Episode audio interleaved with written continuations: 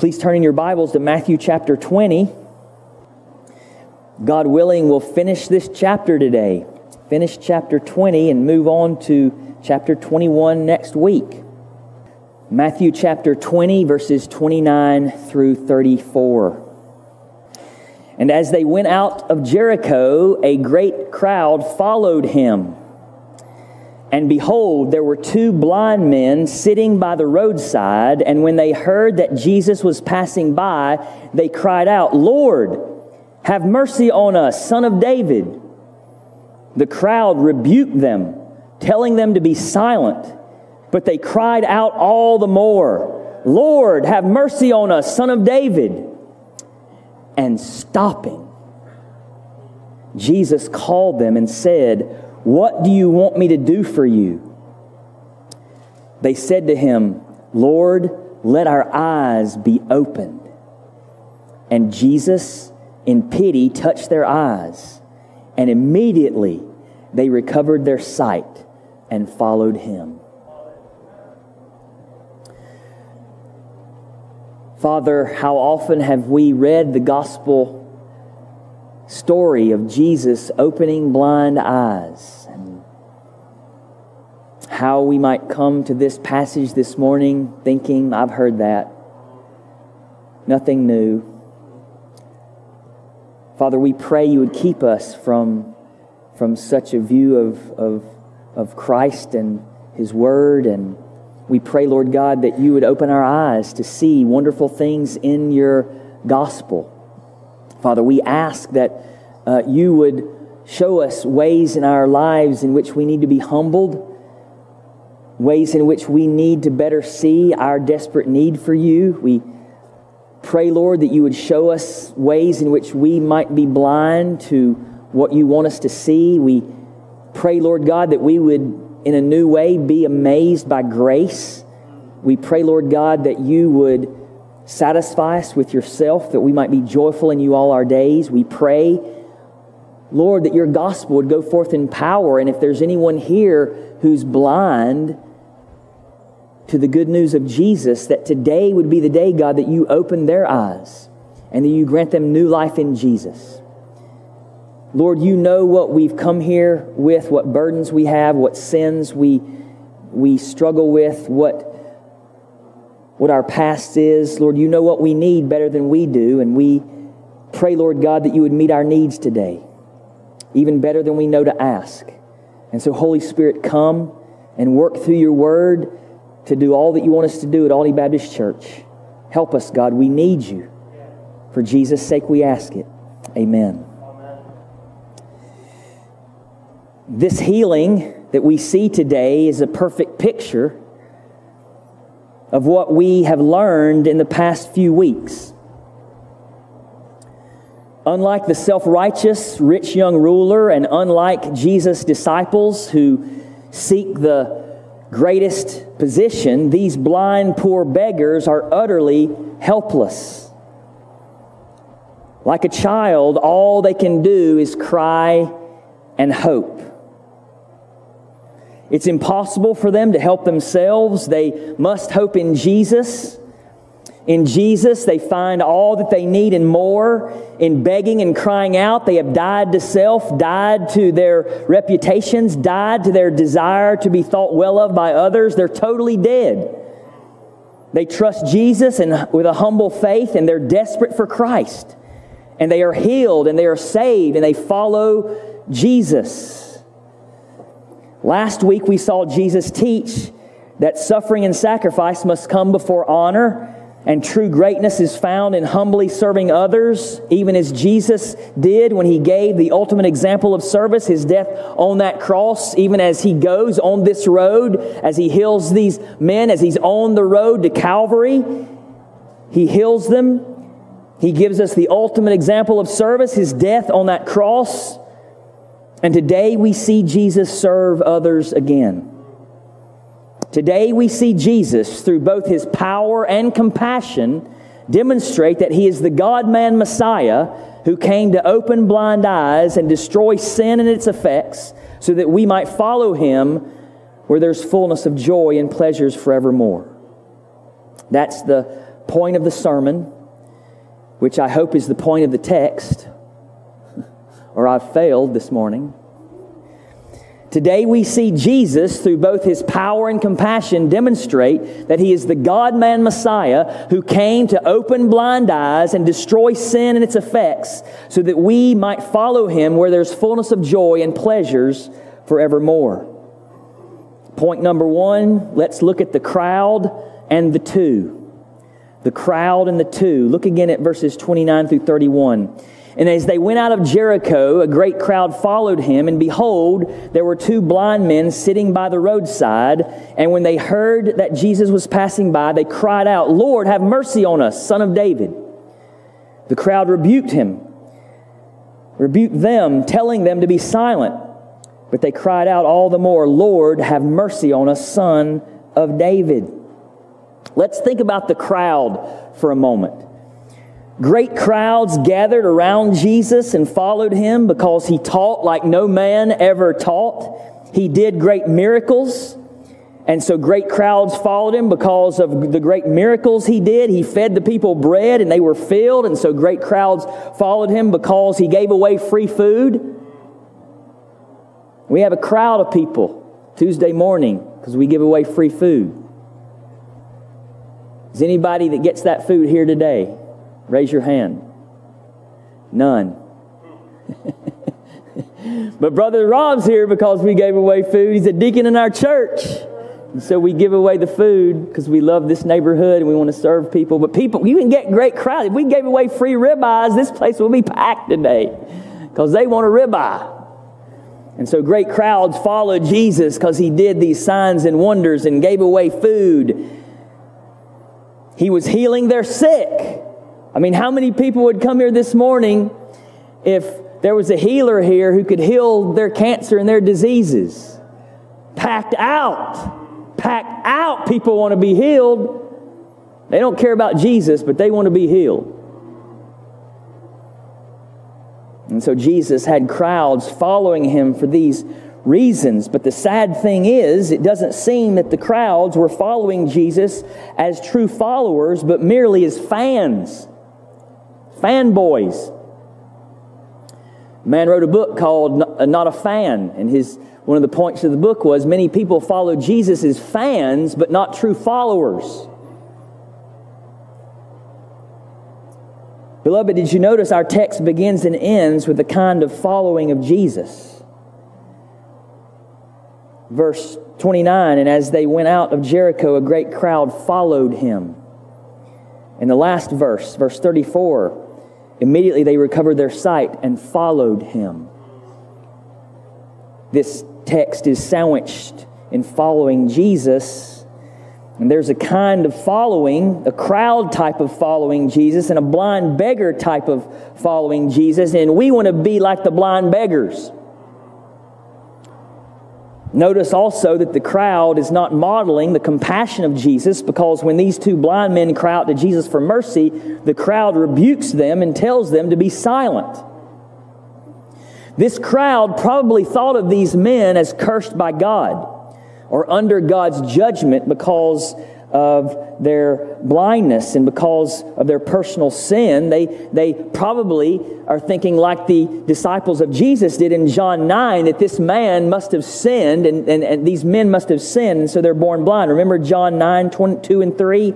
His disciples ask him, Jesus' disciples asked Jesus, Rabbi, who sinned, this man or his parents, that he was born blind? And, and Jesus corrects their prosperity gospel theology. Neither this man nor his parents sinned said Jesus, but this happened so that the work of God might be displayed in his life. But this crowd probably thought of these blind men this way. They've sinned. They deserve this. They're cursed by God because of their, uh, their blindness, shows this. Also, beloved, remember the law of God did not allow the blind to be priests. They could not draw near to God to sacrifice. Leviticus 21 17 through 19. For the generation to come, uh, none of your descendants who has a defect may come near to offer the food of his God. No man who has any defect may come near, no man who is blind or lame. And so these men would have been viewed as total outcasts, cursed by God and forgotten. But true followers of Jesus will grow to be more and more like Jesus, imitating his love and compassion. Beloved, may we never act like this crowd and discourage anyone from ever crying out to Jesus. May we bring people to Jesus. May we bring people to Jesus. Children, think about how you can bring your friends to Jesus and not discourage them to come to Jesus. We want to bring people to Jesus, and we see in our text, Jesus does not forget these men. Jesus does not forget these men. And so that's the crowd. Let's think about the two for a moment. We see two men in our passage today who seem to be left out. They're not part of the crowd.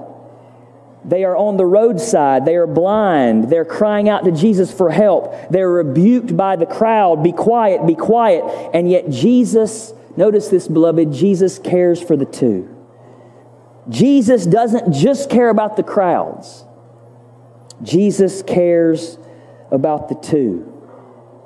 Jesus' eye is on the two, and Jesus' eye is on you, beloved.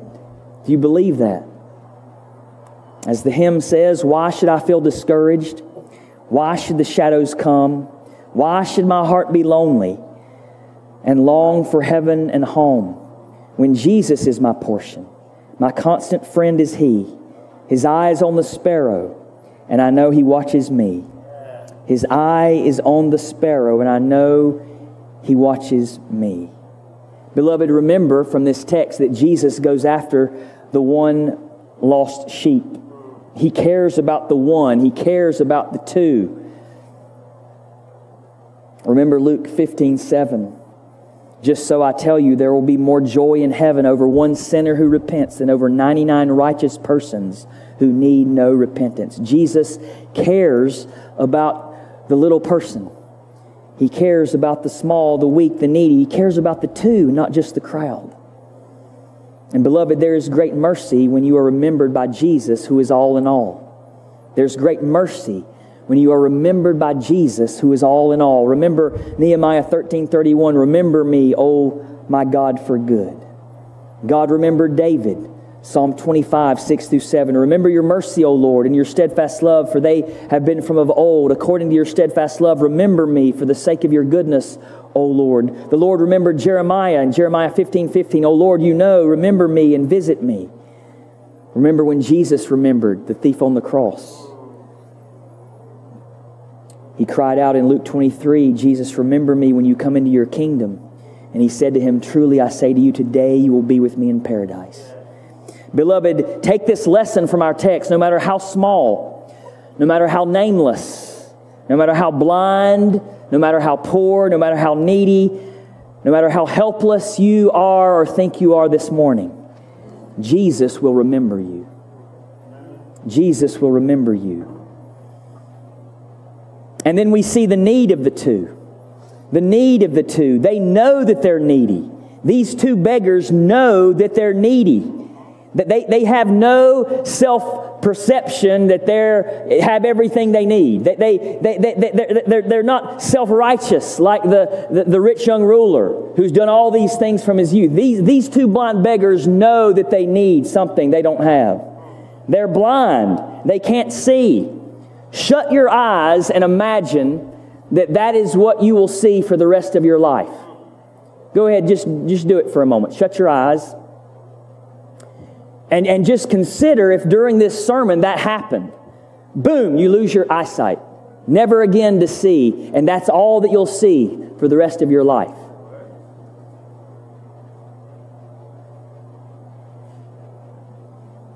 How often we take for granted our sight.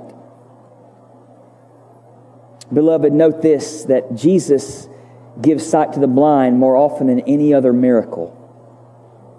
Jesus Christ gives sight to the blind more often than any other miracle he performs. Giving sight to the blind was never done in the Old Testament, nor has it ever been done since Jesus' ministry. Only Jesus does this. Only Jesus gives sight to the blind. And blindness is such a powerful illustration of need that God uses this very language of opening blind eyes to describe what must happen to lost sinners when Jesus spoke to Paul at his conversion and gave him his commission. And so, so this, this blindness of sight is a reminder to us of the effects of sin in the world. Not necessarily because of their personal sin are they blind, but just because sin is in the world, things like blindness are in the world. And it reminds us of the effects of sin, the effects of the fall. And, and God uses this, this opening of eyes to remind us of, of the fact that we need our eyes open to who Christ is, our eyes open to our sin, our eyes open to the need of salvation that we have in Christ. Acts 26, 17 through 18. God says, I'm sending you, Paul, to open their eyes, to open their eyes so that they may turn from darkness to light and from the power of Satan to God, that they may receive forgiveness of sins and a place among those who are sanctified by faith in me. There are people all around us who can see but are blind. Your neighbors who don't believe in Jesus they can see with their physical eyes, but they're blind. And they need us, like the Apostle Paul, to go and open their eyes. You open their eyes. Yes, Calvinists, you go open their eyes, the Bible says. That's what the Bible says. We have to be able to use biblical language, or we need to change our theology. And so, yes, God is sovereign. Yes, God is king. Yes, God has to open their eyes. But you go open their eyes, he told the Apostle Paul. By sharing the gospel, by sharing the everlasting gospel of Jesus Christ, you open their eyes. Acts 16, 17 through 18. How do we do that? How do we open their eyes? How do we do what only God can do? By telling them the everlasting gospel. Friend, if you're here this morning, and you're not a believer in the Lord Jesus Christ, we are glad that you're here, but we want you to desperately know your condition as desperate, that you are worse off than these blind beggars. You're blind. You're blind to your sin. You, you find your sin appealing. You, you think that your sin makes you happy, that gives you pleasure, that is something good that you pursue. As, as Brother Anthony preached, uh, a couple weeks ago, our, your, your, your, your, God is your belly. Everything you want, it, it comes down to your glands. What makes me feel good? What sensations do I have? Let me do this, let me do that because it makes me feel good. That's how sinners live. They just want to do what makes them happy. Sin. They're, they're sinner hedonists. They pursue pleasure. And however they can get it. That's how we're all born. We're all born that way. I, I did chapel at Philmont Christian Academy this Friday, and I told these little children that they're born hating Jesus. I don't know how long they're going to keep inviting me. When I said that, these little kids' eyes, mouths dropped. Oh, you're born hating Jesus. Parents, you tell your kids that? They're born hating Jesus Christ born dead in sin, born children of wrath like the rest of mankind. That's all of us. We're born hating Jesus, born hating God. We would kill him if we could. That's what the Bible says. And so we deserve God's wrath for our sin, for our God hatred and our sin loving. We deserve God's wrath in hell. But God loves people who hate him. God loves Jesus haters. God loves them, and He sent His Son to die for people who hate Him. He sent Jesus into the world, the God man who lived a perfect life, who we see even today in our text living and loving and serving and, and, and caring for, for the least of these. And Jesus came and lived that way. He spoke like no one ever spoke. He did miracles like no one ever did miracles before, making the blind to see and loved like no one ever loved, and yet they killed him anyway. Jesus died on that cross and suffered. He suffered the curse and wrath and judgment of God.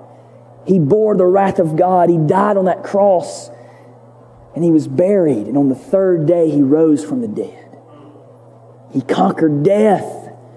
He conquered death. I was running, running around the, the, the, the, the reservoir and, and I was handing out my tracts and this guy said, uh, I don't, I know, no, no, no, thank you. I'm Muslim and I, I wish I'd, I wish I'd, I'd had my headphones on. I was listening to a sermon. I wish I'd have stopped and I said, but sir, I, I wanted to do it real innocently, like, like a child. Sir, but, but, but Muhammad, did you not know Muhammad's dead and Jesus is alive? You're pro- he's dead. He, he can't help you. Did you, did you know? Did you know this? He might not know that. Muhammad is dead. Buddha is dead. Confucius is dead. Jesus is alive. Muhammad can't save anybody. Sir, do you know this? I want you to have life. Please, please come to Jesus who conquered death. He got up from the tomb. He's alive. He reigns forevermore. He's King of kings and Lord of lords. And He's calling all people everywhere to turn from sin Turn from your love of sin.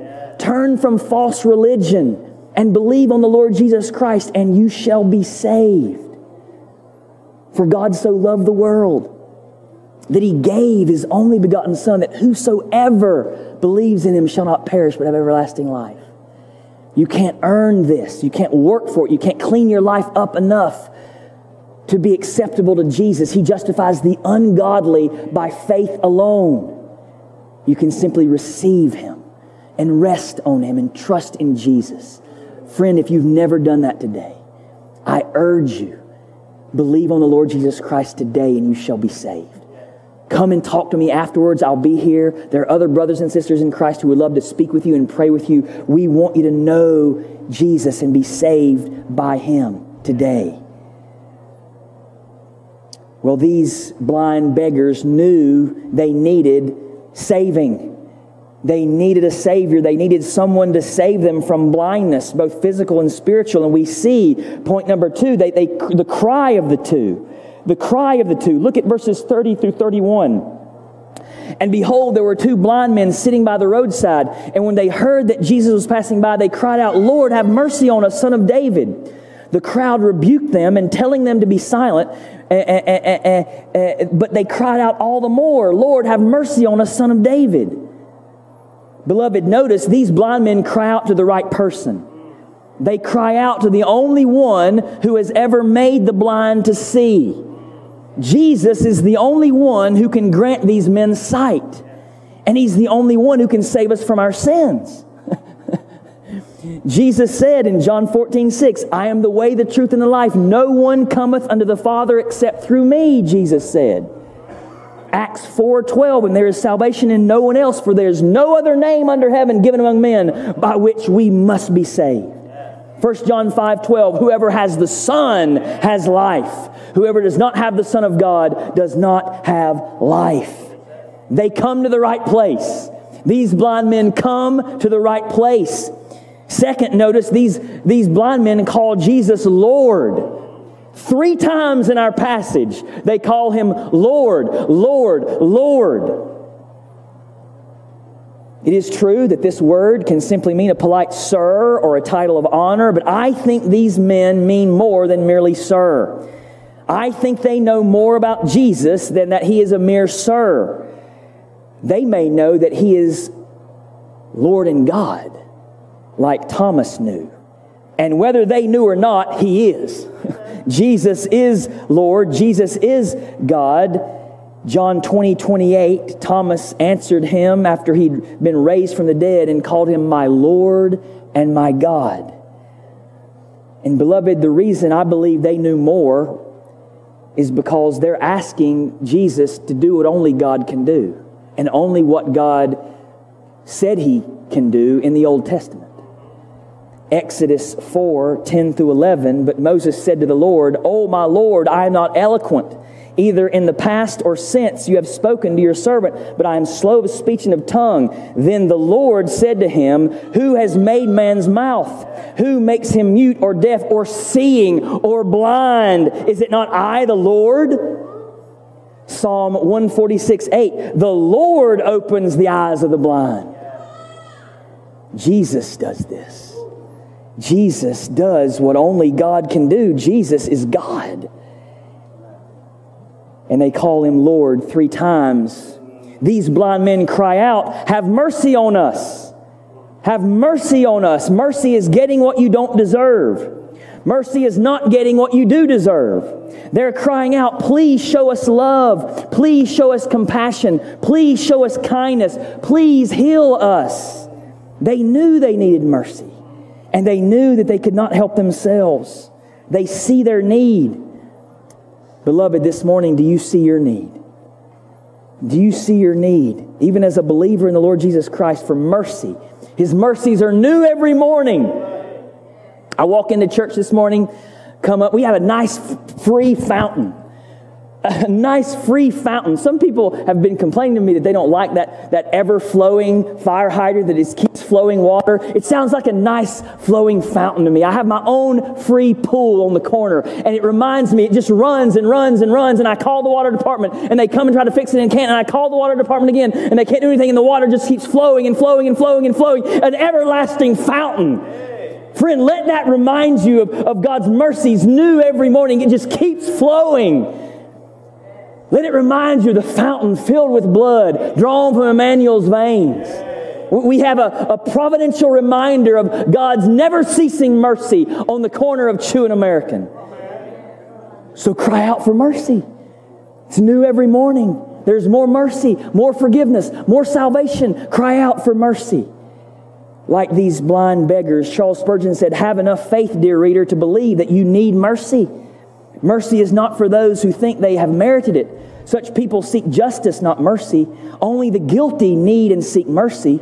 Believe that God delights in mercy, delights to give grace where it cannot be deserved, delights to forgive where there is no reason for forgiveness but His own goodness. Believe also that the Lord Jesus Christ is the incarnation of mercy.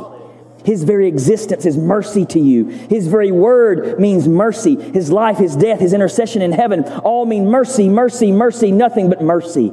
You need divine mercy, and Jesus is the embodiment of divine mercy. He is the Savior for you. Believe in Him, and the mercy of God is yours. Beloved, let me remind you again in the Old Testament, God's people cried to God for mercy. Psalm 123, 2 through 3 Behold, as the eyes of servants look to the hand of their master, as the eyes of a maidservant to the hand of their mistress, so our eyes look to the Lord our God, till he has mercy upon us. Have mercy upon us, O Lord, have mercy upon us. Psalm 147, 11 The Lord takes pleasure in those who fear him, in those who hope in his mercy. In the New Testament, these blind men cry out to Jesus for mercy. Beloved, Jesus is God. Cry out to him for mercy. These blind men call Jesus the son of David. They, they call Jesus the son of David. This is the name for the Messiah who would come to save his people these blind men believe. They, they see in, in that sense. They're, they're blind physically, but they see so much spiritually.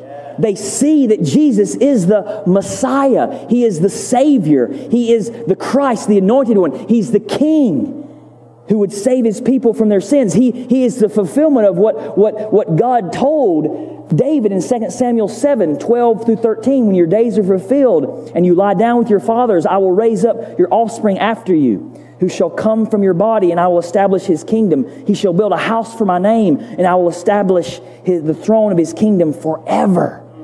That's about Jesus.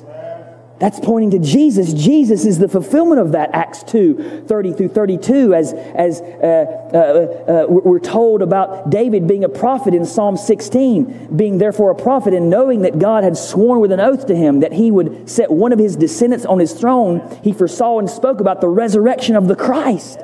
That he was not abandoned to Hades, nor did his flesh see corruption. This Jesus God raised up. And of that we are all witnesses. Jesus is the Son of David. He is the Messiah, He is the Savior. And when these blind men are rebuked, they're rebuked to be silent by the crowd. Notice what they do. They cry out all the more. They cry out all the more. When, when they face obstacles and hardships, they keep coming and they keep coming all the more. They come repeatedly and they come harder and they come louder. That's the Burlsworth way. Brandon Burlsworth, true story about the greatest walk on in American football history, walked on to the University of Arkansas and had all kinds of obstacles. But he kept coming. He's a believer too, trusted Jesus. Kept coming, kept coming. They said he couldn't do this, impossible. No, you can't do it. He kept coming, kept coming, kept coming, and ended up being signed to play for the Indianapolis Colts. And a week before he got the big check and got paid to pay back all the money his mom had gone into debt for so he could do all that, he died in a car wreck and went to be with Jesus. These blind beggars kept coming. And when they faced obstacles, they faced hardships, they, they, they had trouble. They didn't say, oh, well, guess God closed that door. They broke it open.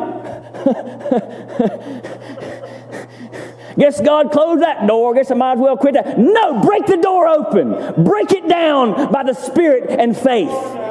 We need a little bit more of that maybe in the Reformed uh, faith. A little bit more man's responsibility. You go open their eyes. Don't let God's sovereignty in, in any way uh, uh, uh, suppress our responsibility. Spurgeon was a Calvinist. He believed in the elect, but he said, save the elect and elect some more. Went into the highways and byways and compelled them to come in and preach the gospel. If they go to hell, they'll go over my dead body, Spurgeon would say. Break that door down by faith in Jesus Christ. These men didn't let obstacles stop them, they kept crying out louder. They were like Jacob in Genesis 32 26 when he's wrestling with the angel of the Lord. I will not let you go until you bless me. I mean, what if Jacob, oh, I guess God's closing the door. He's wrestling with me. I guess he won't give me that blessing. I guess I'll stop. I'm not going to let you go until you bless me. Wrestling with God. Do we wrestle with God in prayer like that? Luke 18, 1 through 5. Uh, uh, uh, th- th- these blind beggars are like the persistent widow. He, Jesus told this parable to the effect that they ought not ought always to pray and not lose heart. And, and, and this unjust Judge, he, he, yet because this widow keeps bothering me, I will give her justice so that she will not beat me down by her continual coming. Keep coming, keep praying, keep seeking the Lord. This is the, this is the, the Jacob way. This is the blind beggar's way. This is the, the persistent widow way. This is the Syrophoenician way. I keep bringing her up. I love her. Her disciples told her to go away. Jesus' disciples told her to go away. Jesus ignored her. Jesus said he wasn't sent for her. Jesus said it wasn't good to help her. Jesus calls her a little dog. And she keeps coming, keeps coming, keeps coming, keeps crying for mercy, mercy, mercy, mercy. Maybe God seems silent to you now. Maybe it seems like Jesus is ignoring you. Maybe it, it, it, it, seems like Jesus wasn't sent for you, that it's not good for Jesus to help you. Maybe you feel like Jesus is insulting you by the life that he's given you. Keep crying for mercy like these blind beggars, keep crying, cry louder, cry longer, cry more repeatedly, more persistently, keep crying to Jesus for mercy. This is the Jesus way. This is the Jesus way. Jesus, more than anybody, persisted in the face of obstacles and hardship and pain and suffering. This is the Jesus way. Beloved, do you pursue the Lord Jesus Christ this way? in the face of loss and pain and suffering and all manner of obstacles. By the power of the Holy Spirit and by faith in Him, do it. Pursue Him this way. And then, point number three, we see a merciful encounter with Jesus. Look at verses 32 and 34. 34. And stopping, Jesus called them and said, What do you want me to do for you? They said to him, Lord, let our eyes be opened. And Jesus, in pity, touching their eyes, touched their eyes, and immediately they recovered their sight and followed him. Beloved, notice that Jesus stops and stopping. Jesus stops. One commentator comments how remarkable that the Son of Man allows the cries of a poor and powerless person to stop him in his tracks.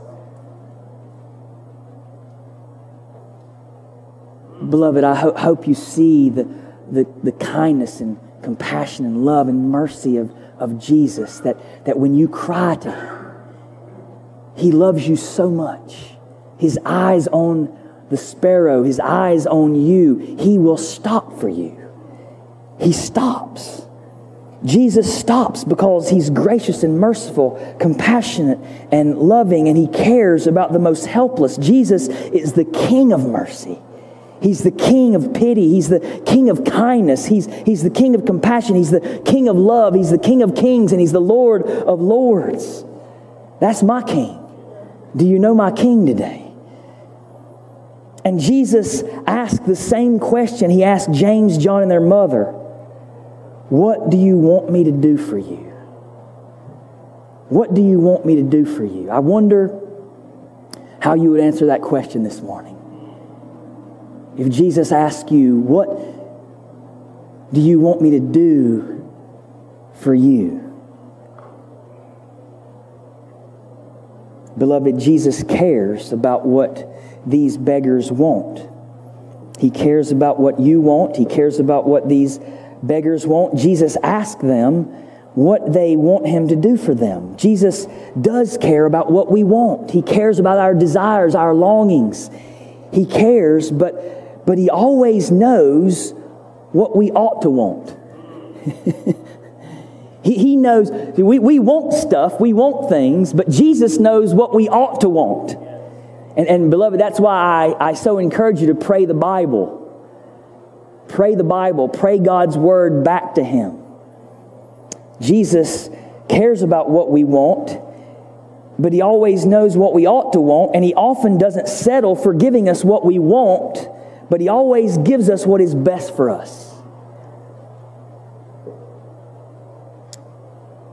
He doesn't always settle for giving us what he wants, but he, he does always give us what is best for us. Romans 8 28, what will conform us to the image of his son is what we most need, and it's what we, we, we should most want to be more like Jesus.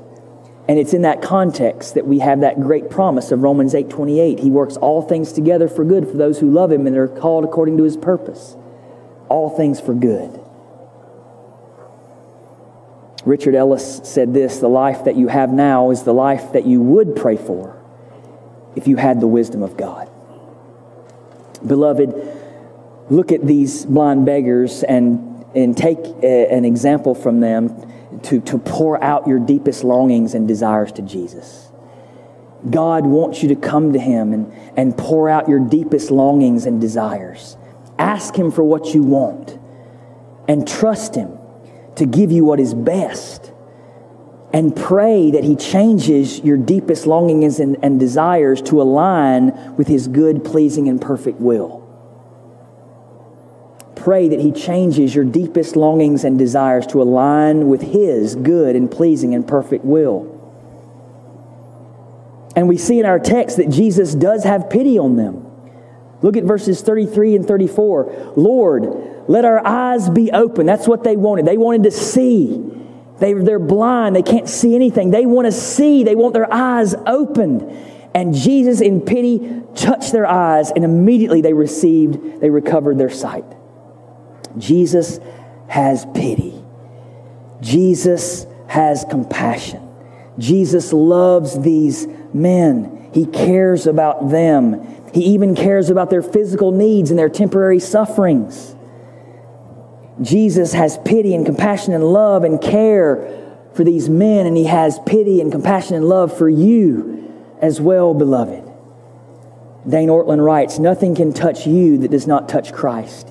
To get to you, every pain, every assault, every disappointment has to go through him. You are shielded by invincible love. He himself feels your anguish even more deeply than you do because you're one with him. And He mediates everything hard in your life through His love for you because you're one with Him. And so, like these blind beggars, Jesus says to you this morning, Come to me, all you who labor and are heavy laden, and I will give you rest. Take my yoke upon you and learn of me, for I'm gentle and lowly in heart, and you shall find rest for your souls. For my yoke is easy and my burden is light. And we see in this passage, Jesus causes the blind to see. Verse 34 And immediately, and immediately they recovered their sight. Like others in the Bible, Jesus doesn't need to pray to God to restore sight. He doesn't need to rely on someone else. He has life in himself. And immediately they want to be healed, he does it. Immediately they recover their sight. And this is exactly what we're told in the prophets that the Messiah would do, that God would do. Isaiah 29 18, in that day, out of their gloom and darkness, the eyes of the blind shall see. Isaiah 35, 4 through 5, be strong, fear not, behold, your God will come with vengeance, with the recompense of God. He will come and save you. Then the eyes of the blind shall be open. Jesus is doing that. He's fulfilling Isaiah 29 and Isaiah 35. He is the Messiah. He is the Savior who's come into the world. He's God who's come to save. I love the hymn, Joy to the World. Joy to the world, the Lord is come. Let earth receive her King. Let every heart prepare him room, and heaven and nature sing. And I thought the one line could be changed to be appropriate for this passage this morning. No more let sins and sorrows grow, nor blind men cry for sight. He comes to make his blessings flow, for as the curse is found. For as the curse is found. You see, blindness is part of the curse.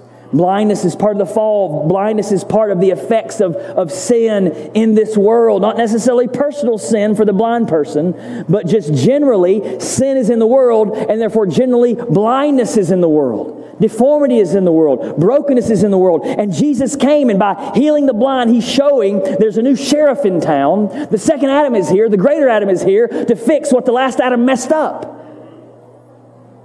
The first Adam messed up. He is the last Adam. And so he comes. And far as the curse is found, he's making his blessings flow and healing the blind, making the blind to see, and making the deaf to hear, and raising people from the dead, cleansing lepers, casting out demons, and having mercy on lost sinners. Beloved, may God allow us to see and feel God's mercy like these blind men. Can you imagine? I mean, can you imagine what it would be like to be blind your whole life and then you can see? I mean, maybe some of you have similar infirmities, similar sicknesses, sim- similar weaknesses, similar pains in your life that you just wish would be alleviated. And if they were this morning, like right now, boom, they stopped. Lord, we pray. We believe you can do that. We believe that the same Jesus we're reading about is the same Jesus who lives and is alive today, and that you can do that. And we pray that you would heal people in our church of their sicknesses and pains and sufferings. We pray that you would heal Nehemiah Sproul. We pray that you would heal Rose Sproul. And we believe you could do that right now.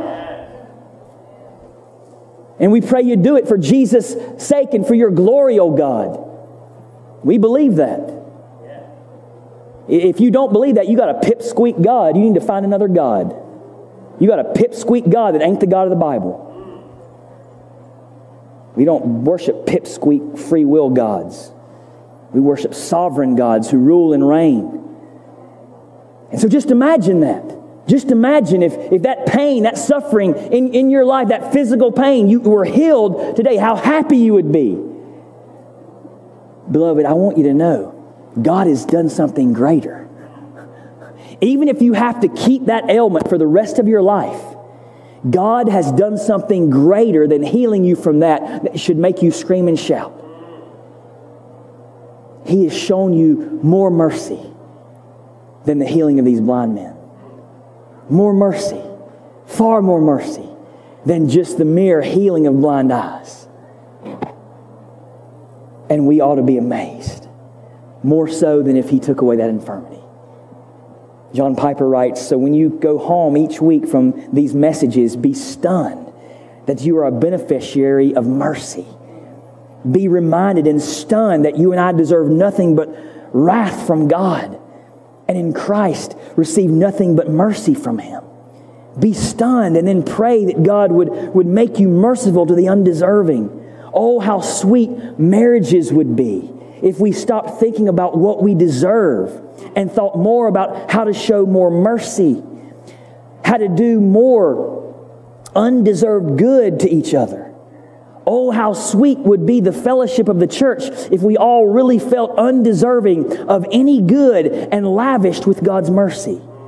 And oh, how bright the gospel would shine if we touched the poor with Christ exalting mercy. May God raise up many who will build with joy ministries of mercy to the city and to the nations. Oh, Father, please do this at Olney Baptist Church and all the churches for Jesus' sake.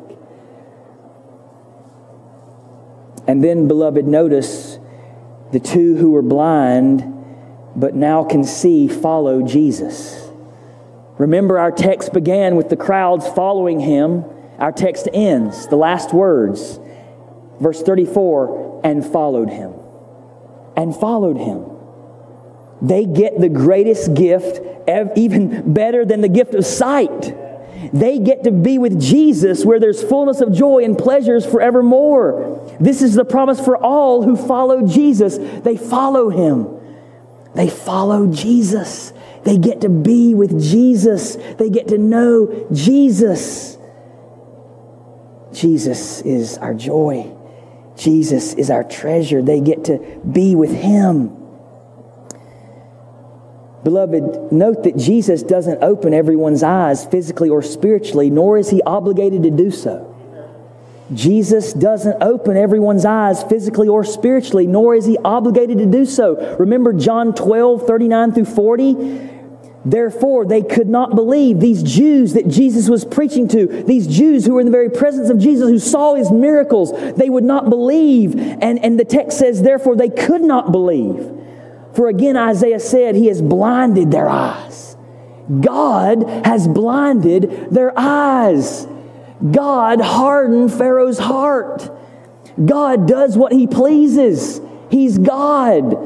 He blinded their eyes and hardened their heart, lest they see with their eyes and understand with their heart and turn, and I would heal them. Beloved, that could have been me. That could have been you.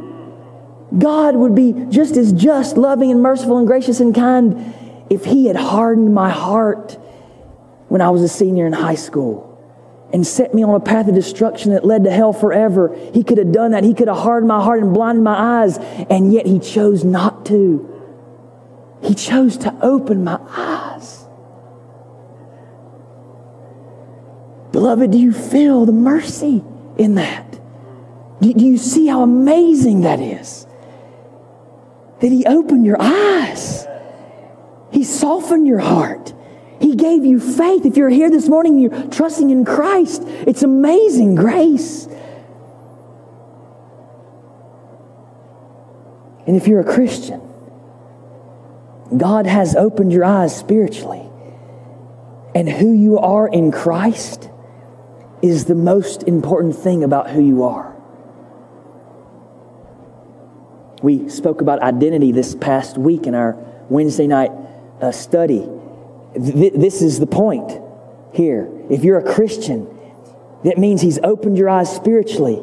He's saved you. He's justified you. He's forgiven all your sins, past, present, and future. He's counted you righteous in Christ. The righteousness of Christ covers you like, like a dashiki,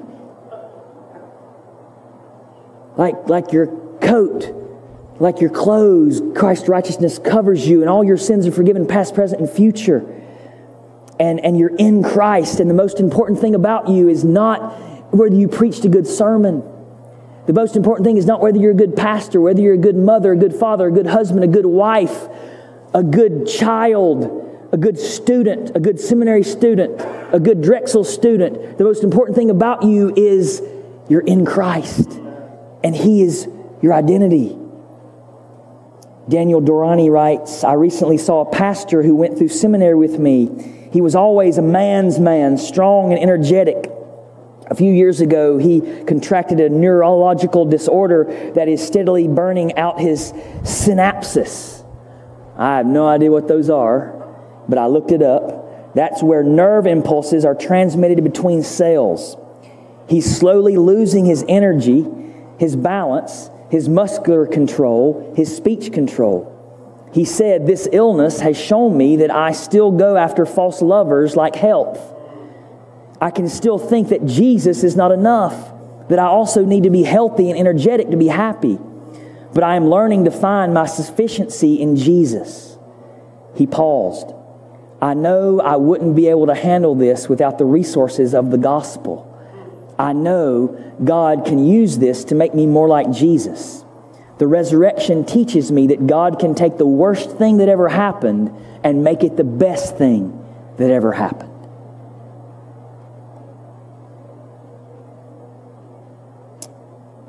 Oh, beloved, what do you want Jesus to do for you? What do you want Jesus to do for you this morning? Ask Him. Ask Him. Pray to Him and ask Him. And trust Him that He knows best. Jesus, through both His power and compassion, demonstrates that He is the God man Messiah who came to open blind eyes and destroy sin and its effects, so that we might follow him and be with him, where there's fullness of joy and pleasures forevermore. And we have all this amazing mercy because Jesus allowed himself to be blinded. He allowed himself to be blindfolded where he could not see and be beaten and mocked. He allowed himself to be overtaken with the darkness while he hung on that cross while he bore the wrath of God. And he died. But then he rose up from the dead to be the greatest light, the light of the world. Jesus heals the begging blind and shows them tender mercy kind if they will truly trust and find all joys and hopes in him combined. Poor blind beggars are by the road from anguish, their hearts might explode. They could not bear their heavy load and hoped for mercy, their cries showed. The Savior stopped and looked and slowed, for from his heart compassion flowed. And on these men his grace bestowed. For Christ himself was on the road to bleed and die for what we owed and wash away our sinful load. He rose alive, the grave explode, and in his life grace overflowed. They cried for mercy loud and clear. Thou son of David, turn your ear. Our cries for mercy, won't you hear? Some followers rebuked and sneer. The crowd won't let them come, draw near, but they won't be held back by fear. For all the louder they will cheer and cry for Jesus to appear. From their ambition, they won't veer. And finally, Jesus does come near and grants them sight, makes light appear. Oh, what a son of David's here. He stands alone and without peer. He is the God man we revere. He died the worst death so severe and conquered death at his great premiere. His love is deep and true, sincere. Only in Him does life cohere. By faith in Him, you must draw near. He'll grant you joy and wipe your tear. Their mercy cries made Christ stand still. To help these men was his good will. To save the poor, he has a zeal. He'll cure all those he finds are ill. The sick and blind, he came to heal. To do all this, he climbed that hill where for his sheep, his blood he'd spill. When on that cross, they'd strip and kill the only one who did God's will. This sight should grip your heart and chill the loving Son of God they'd kill. But without this, we'd still be ill. And since our Christ did all God's will, then rose up from the tomb with zeal, all God desires he will fulfill. So we can be with him and heal. In him we'll have eternal thrill. We once were blind, but now we see. It's Christ who saved a wretch like me. Our sin does blind to great degree. Christ had to die to set us free. Amazing that the one in three would come to earth, a man he'd be, and die upon that gruesome tree. His resurrection is the key to carry out God's full decree. Confess your sins, with him agree. In Christ's arms by faith you'll flee. He'll cast your sins into the sea, and then to others make this plea. Christ Jesus is the God who'd heal the mercy heart who'd pity feel and make the blind to see reveal that he's Messiah, come with zeal. The son of David, king for real, who'd take our hail, God's wrath ordeal and crush that serpent with his heel. By faith alone, we're just and kneel down low to Christ, our Lord ideal. He changed our hearts, so now we feel compassion, love, and godly zeal for others and for Christ who's real for he's our all, our strength, our zeal.